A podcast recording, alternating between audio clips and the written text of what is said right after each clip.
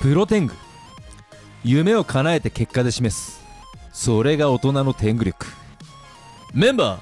アット青天狗ー激赤天狗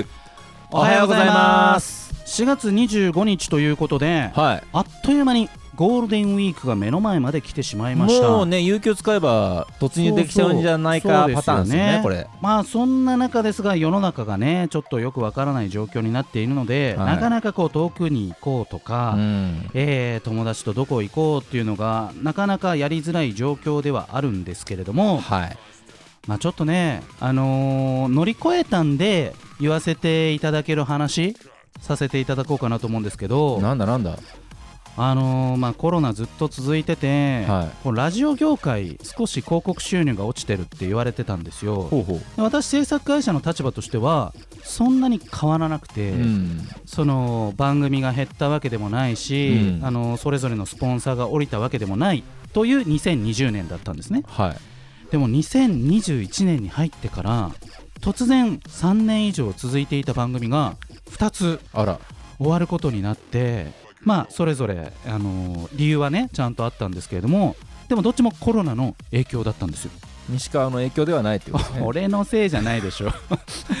あんたとはやりたくないっていう感じでは なかったなでるすほどなるほどでまあ私があの FM 富士で担当している、えー DJ の番組もスポンサーが突然2社降りることになって、えー、つ辛くてってことですよねやっぱりそうそうそうそうやっぱりあの、まあ、直接的にはコロナっていうふうには言わないけど、まあ、うんイベントができなくなってとかそういうことで、まあ、セミナーが開けなくなってとか、うんまあ、それでこうなんだろうなあの売り上げが立てづらくなっているっていうことで、まあ、今このタイミングでちょっとスポンサーを下ろさせていただきたいみたいなことで結構ねこの123月こう自分の中でやっべえって思いながら焦っててどうやって乗り越えようって思ってちょっと頑張ってたんですけどちょっと倒産寸前だったことですねいや そんなわけないでしょ2番組と2スポンサー降りただけで潰れたら大変ですけど、 まあ、売り上げは下がっていくわけだかまあらまあまあねはいやっぱ戻したいって思うのが経営者じゃないですか、はいはいなんでこうどうしようかなって思ってたんですけれどもなんかその流れでまた新しい出会いがあったりとほかうほうあの千田光夫さんっていうなはなはってはいはいはい有名な方がいらっしゃるんですけれども、まあ、あちらの事務所経由で、えーぜひやりたいということで依頼が来たりとかお。うまあ、なんでそういう芸能人の、ね、方の番組もやれたり、まあ、先週お伝えした立川市議会議員さんはのいコンテンツも始まったりとか、まあ、だんだんだんだんその新しい案件が増えてきて、ああよかったーみたいな感じで従来のそう売り上げ従に来のまだ戻りきってないんですけれども、はいはい5月6月でちょっと戻っていくかなっていう感じなでるほどいやだから怖いと思った戻ってないのにだってシュプリーム買いまくってたじゃないですかいや今年1着も買ってない。そうだったんですそうねあのー毎シーズン毎シーズン春夏秋冬って必ず出るし買いまくってたんだけど、はい、今年1着も買ってあなーいじゃあマジで 勘違いですね勘違いですねだだから今まで来また並んでんてただな在庫があるから、はいそれはねあのーうまく回してきてるけど、はいは新しいものは1着いも買ってない新作じゃなかったが そうそうそうそうなんか恥ずかしいじゃないかそんなこと言われたらこれ新作だと思わせる青天狗のテクニックが半端ないですね まあそうですけれども、まあ、そんなこんなでだから本当に私なんかまだいい方ですけどだから売り上げ50%減とかいますね言葉で言うと簡単だけど、いるし、それね、うん、いるしその、うんだから支払いで、うんもうあのプール金も使い切っちゃってそうそうそうどうしようっていう相談とか今日来ましたからね、他の自分ですらもこんななんだからそのたくさんの社員抱えてたりとかもっと大きな売り上げだったりしてたくさん店舗抱えてて売り上げ50%減ってこれ結構すり減るなっていうことをちょっと身をもって体験させていただいたそんな話でございました今日のゲストさんはそんな大きな会社の方ですのではあぜ話ひ聞いてみたいお話を聞いてみましょうその前に一曲お届けします天狗工房の社がお願いいたします聞いてください第二社歌豪快アブソリュートライフ Light up. さあ第361回4月25日のプロテングは私青天狗と赤天狗がお送りしておりますいえいえそれでは早速ゲストの方をお招きしましょうそれでは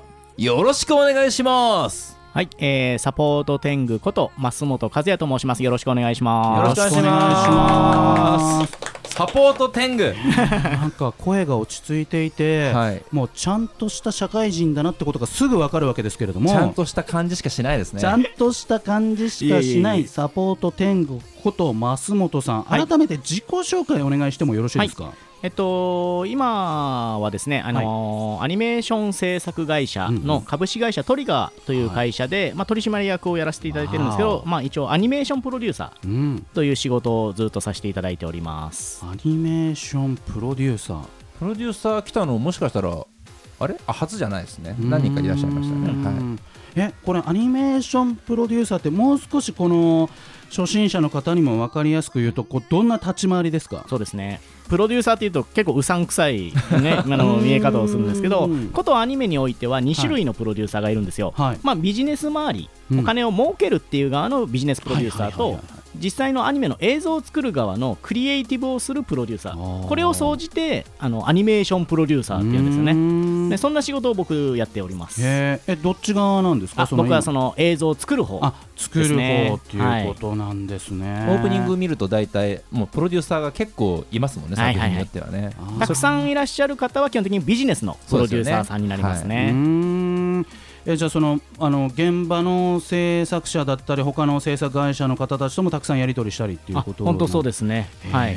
てことなんですねあの最近ですとどうですかこう言える範囲でいいんですけれども、なんかこんな作品に携わりましたみたいなところがあれば、はい、えっ、と弊社だと近年だと、えーグリッドマンっていう作品や、うんうんうんプロメアそれから BNA でちょうど今、あのー放送させていただいております、ダイナゼノンとかそういったタイトルうをんあの弊社では作らせていただいてて、へーまあ、僕もそういう形で関わらせていただいておりますえアガテングとはどういうつながりなんですかまあ、同じ業界の、あのーそうですねはい同大先輩同業者とか、んそうですねはいはいそういう感じですあねそうなんですね、トリガーさんの作品は多分関わったことはそうですね赤天狗 CG としてはいないと思うんですけど、まあ、基本的にはあのー赤天狗さんの方は CG そうですねで、ううんちはあの手書きのアニメーションを主体としているような形で、へーちょっとあの畑が違うみたいなところはありますけど、もう本当プロメアとか全然やりたかったですけどねああそうで すねありがとうございますそう言っていただえいそもてそもそういう作品をこうあアニメにしましょうっていう最初に手を挙げるところっていうのはも,、ま、もうちょっと別の広告代理店とかそういういやところなんですかでアニメによるんですよすごくはいあのいろいろな企画の立ち上げってあって、はいもちろんあのビジネス側の,、うんあのプロデューサーさんが立ち上げることもありますし、はい僕らあの作り手側の方からやらせてくださいって手を挙げる場合もありますし、へー実はいろいろございます。ああのーサポート天狗側からやらせてくださいみたいなパターンもあるあんですね、そうですね基本うちはそ、まあ、半分半分ですけえど半分ぐらいはそんな形でやらせていただいてますそううなんですねへーえそれなんか原作があってそれをアニメ化するみたいな感じですかちの場合手を挙げさせていただくのは自社で開発したタイトルえそれすごくないですかいやいやいやいやへー自社コンテンツですよはいはい天狗工房さんにも一つありましたね自社コンテンツが一つじゃないです結構あるよああそうなん だえ戦国史と回答案さ謎解きねあそうだそうだ、はいそっち系でねありましたありましたあの私ねあのオープニングでもちょっとまああのお恥ずかしい話させていただいたんですけれどもトリガーさん含めそのアニメ周りコロナになってまあ1年以上経ってますけれども状況としてはどうなんでしょうかそうですね、あのーやっぱり現場で映像を作る側っていうのは、はい本当いろいろな対応をせざるを得なかっうんあた1年でしたね、でまあ、うんもうちょっと続くかもしれないですけど、はいえー、とやっぱり会社の中に人が集まってやる仕事なんですよね、うんそうすると、あんまり来ちゃいけないよっていう状況になって、うんえー在宅ワークに切り替えたりとか、うんあとはセリフをお願いします役者さんたち、声優さんたちですはいねはいはい、はいはちょっと取り方が今までと全然変わって、ですね人数を減らした形で取るような形をせざるを得なかったっていうことであ、結構大変な状況ではありましたね。うん音響も周り本当被害甚大でしたよね甚大でした、はい、逆にあの本当にそれに対応していただいた方たちの、うんまあ、その現場の対応力がすごいなとも思いましたね。うん3倍コストみたいな感じですもんねいや本当本当うそうです、そうです。はい期間も長くなっちゃいますかいやね。先生あ、の結果、はい、長くできないあできない事情もありましてあ、ーう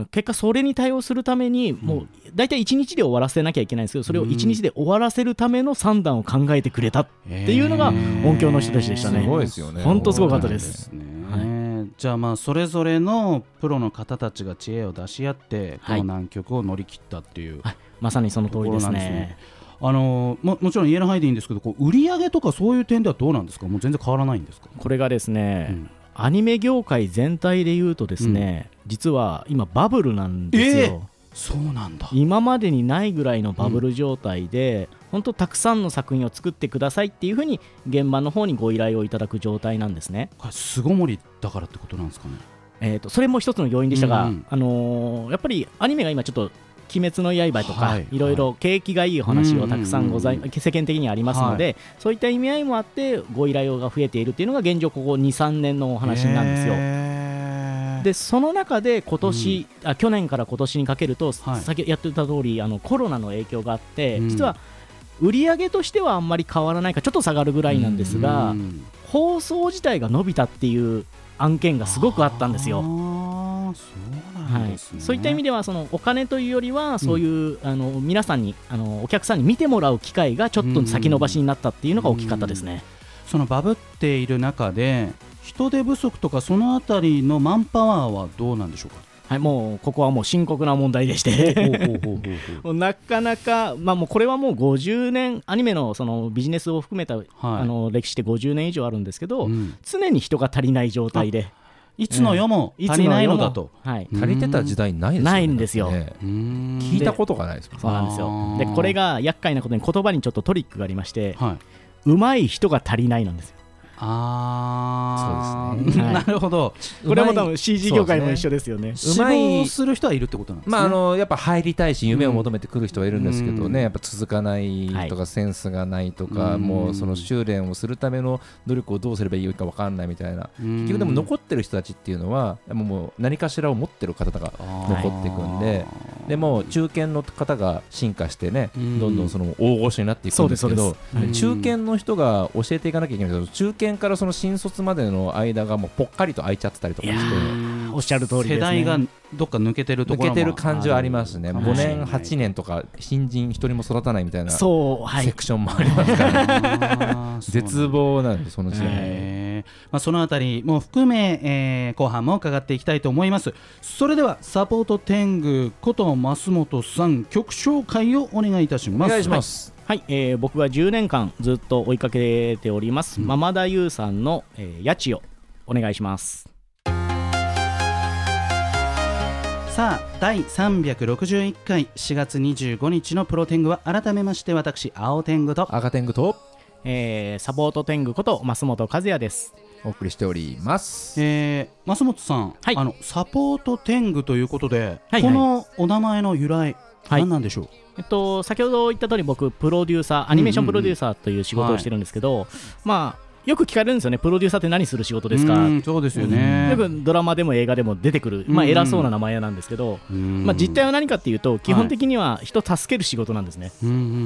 でまあいろいろこうあのこういう企画をやりますってなった時にはおい話をさせていただいて、うんなんとか企画を成立させるために努力をするその上でクリエイターの人たちに頑張ってもらうっていうことで基本は裏方なんですよね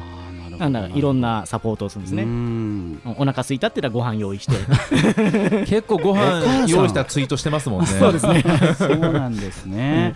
まああのーなりたい職業ランキングなんて小学生なんかに聞くと出てきますけれども、まあ、YouTuber は相変わらずだと思うんですが、うんまあ、声優っていう、えー職業をうん憧れに応える方も増えていて若い方に、まあそのまあ、アニメに関わる職業だと思うんですけれどもそれもその、まあ、裏方というかその作り手のニーズあのやりたいっていうそういった若手の声っていうのは結構入ってきてるんですかそ 業うです界ねとしては。まあ、映像を作るっていうレベルでいくとすごく多くの方がいらっしゃるんですねアニメって30分のアニメーション作るにも200人から300人ぐらいスタッフが必要になるので、そうなんだでそれをありがたいことに憧れて学生の時から憧れて入ってくれる方は、えー少なくはないという言い方になるんですが、うんまあ、日本全体がちょっと少子化の傾向もあるので、はいはいはい本当僕の時代僕20年21年この業界やってるんですけど、うんそれこに比べるとやっぱり減ってるなっっていう印象はありますね。あーそうなんですね、はい現場の制作会社の社長としてはそのあたりどうですかまリさにクルート大変ですか、うんリクルートたまあ一応まあなんすかね目立ってる会社って結構来てくれるんですようーんあの学生さんが。はいはいはい、最近の学生さんだともツイッター見てたりとか、うんあのこうバズってましたよねみたいな感じでうん応募とかもあるので、うんもうトリガーさんなんてねもう普通にもういやいやいや。ハイパー有名ですから、いやいやいやいあや。ーでも今年何人ですか新卒、えっと今年あのー東京が6名、はいでうち福岡にサテライトスタジオなんですけあーど、福岡の方が5名はいはういんですね。 11名11名ですもんね、なんでもうだから結構志す方はすごい多いと思うんですけど、うんさっきの言ったその声優になりたい人と、はいアニメ制作者になりたい人で言うと、うんあの全然アニメ制作者になりたいっていう人は多分ランキングには入らないああ入らないですねう。んよくあの漫画家とかイラストレーターさんと一緒のなんかひ仕事っていうふうに思われてるんで、そうですよねあーあのくくりやめた方がいいですよねえーなんちかょっねとね、うんなりたいランキングが漫画家アニメータうんーイラストレーターではい3つくくってなんかあの全くそれぞれ違う何パーセントって書いてあるんですけどこれ全部別,、別物なん でえちょっとそれぞれ教えていただけますかえ分からないですか 漫画 家、えーアニメーターイイララスストトレレーータターー、はい、漫画家は、まあ、まさにその原作者ってことですよね出版社さうんん出版社とやり取りして、はいあの自分の漫画を、はいあの原作者として掲載する人、そうですよねもしくはそれのシナリオを提供したりとかする人ですよね。わかりますわかりますでアニメーターは、うん要はアニメの絵を描く、うんうんうんそういう風な部分のあの原画動画仕上げっていう部分に携わっていく人なんで、うんあのアニメのその1秒間24枚の絵の携わる人がアニメーターですよね。だからオリジナルはもうすでにあってそこに合わせてこう自分の技術を発揮していくっていうこそとうですねまあ、原作者で入る人もまあ中にはたまにいらっしゃいますけど本当にたまにはいらっしゃいます。はいまあ、でもアニメーターという工程で言うとそこですね、うんうんでまあ、イラストレーターで言うイラとストレーターあの、まあそスマホのゲームとかあるじゃないですか、うんあの1万円はいあの本当止めの1万円の綺麗な絵を、うんあの仕上げるっていうあかーじゃあ課金してこれ入りましたよって1万円の絵がボーンってキラキラして入ってくるじゃないですか、うんあれはまさにイラストレーターさんのお仕事なるほどなるほどあでも言われないと正しく説明できない人も多いかもしれないですねあーもしかしたら、まあまあそうですね,、まあそうですねなんでこう全部違うよっていうのはありますよね、本当ににまあそんな中でね、まあ、もう4月だゴールデンウィークに入るわけですからその新卒で入った方々もああやっと休めるみたいなうんうんポジションに来ているのかなってそういでうすね。うんあのいうふうに思うんですけれ一ど休みできる、うんえー期間じゃないですかね。まあ休み去年はねがあればいいですけどねあればいいですよね。社長が言う なあの入社式すらもできなかった2020年でも今年はできたところも多かったんじゃないかなっていう感じしますけど、うんはいトリガーさんは そうですね。弊社だと4月1日にやらせていただきました。はいうんうんただし、えっ、とあの東京と福岡を同時にやるんですね。はい、なんで、えっと、福岡の方はリモート、うんまあ、ビデオで会議でやらせていたはだいてて、いはいはいはい一応全員が集まってやるっていうのは、うん今年はやることができました。うんはいおめでとうございますありがとうございます。はい天狗工房さんうちもそうですね4月1日にやらせていただいて、んははいいはいはい1日に入社式でしたねねえはいいやだからその別にその2社をねあの言うわけではなくて全体的な話まあその子たちが1年後どれぐらいね辞めた残ったとかっていうのもすごく気になるところではあやりめたます話だ大好きなんで、あそうなんですか本当にそんなことないですよいやでもねあのー街で買い物してますとやたらレジが遅い方だなと思ったらこう新人のマークがついてたりとかね、やっぱこう社会にたくさんあの新人の方が出始めていて、あー確かにそうですね。この時期はね、なんかこう、温かい目で見守りたいなっていう感じはするんですけれども、なんかこう、案件、その新卒、もしくは新しい方に振る仕事っていうのは、もうすでにたくさん用意されてる感じなんですかいえ、えっとですね、やっぱり業界って技術職になるんですね、なので、はいスタートの段階でプロの技術があるかっていうと、全くそうではないのであー、そうなんだ最初はいろんなあの、うん勉強をしていただくって期間が、うんまあ、会社にもよるんですけど、はいある一定期間があります。優しいですね、えちなみに、その方々がどれぐらい絵描けるんだろうとか、そういう実技試験っていうのも一応あるんですか、取るときに。えっと、メダ取るときに実技試験はやらせていただきます。やっぱりその実力の世界なので、うんある一定の技術がやっぱり入るにも必要な業界なので、うんまあ、そういう実技試験とか、もちろん面接とかもちゃんとさせていただく形ですねあ。そう作画はまさにそうですもんね、はい本当にうーんちなみにその漠然とした質問なんですけれども絵っていうのはこう例えばピアノとかだといやもう3歳から始めてなきゃだめよとか、え小学生から遅いみたいな、あのこういろいろと楽器の世界では言われがちですけれどもこの絵を描く絵が上手くなっていくっていうのはあの早い遅いってやっぱあるんでしょうかありますねただ、うんあの音楽って結局ゴールがすごくこうんうしのぎ合いのレベルが高すぎるので、うん本当に3歳4歳早いうちからやらなきゃいけないなと思うんですけど、うんどっちかというと僕らの方はバンドに近いかなって気がしますすでそこにはスタート期間はやっぱり早い方が習熟期間が長いとは言えるんですけど、中ににはやっぱ天才系とはいうのはあれかもしれないですけど、うん12年でめちゃくちゃ上手くなる子もいるんですよ